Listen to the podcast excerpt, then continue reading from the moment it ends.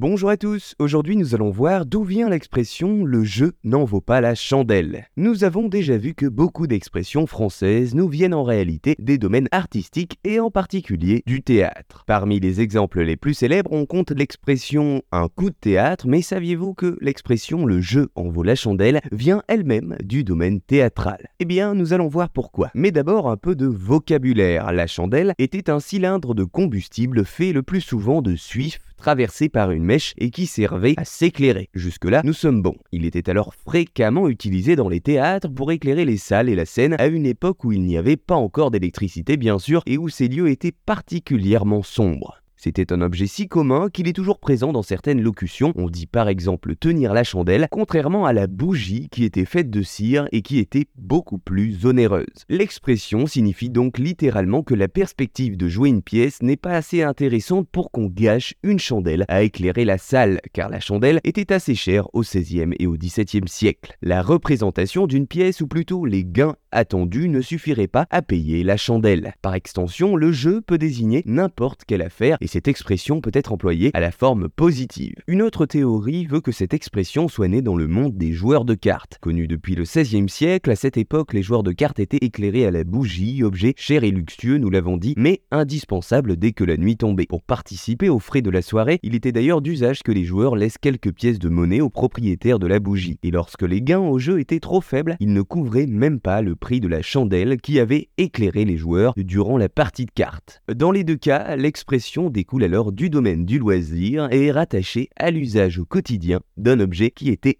indispensable. Voilà, vous savez maintenant d'où vient l'expression le jeu n'en vaut pas la chandelle.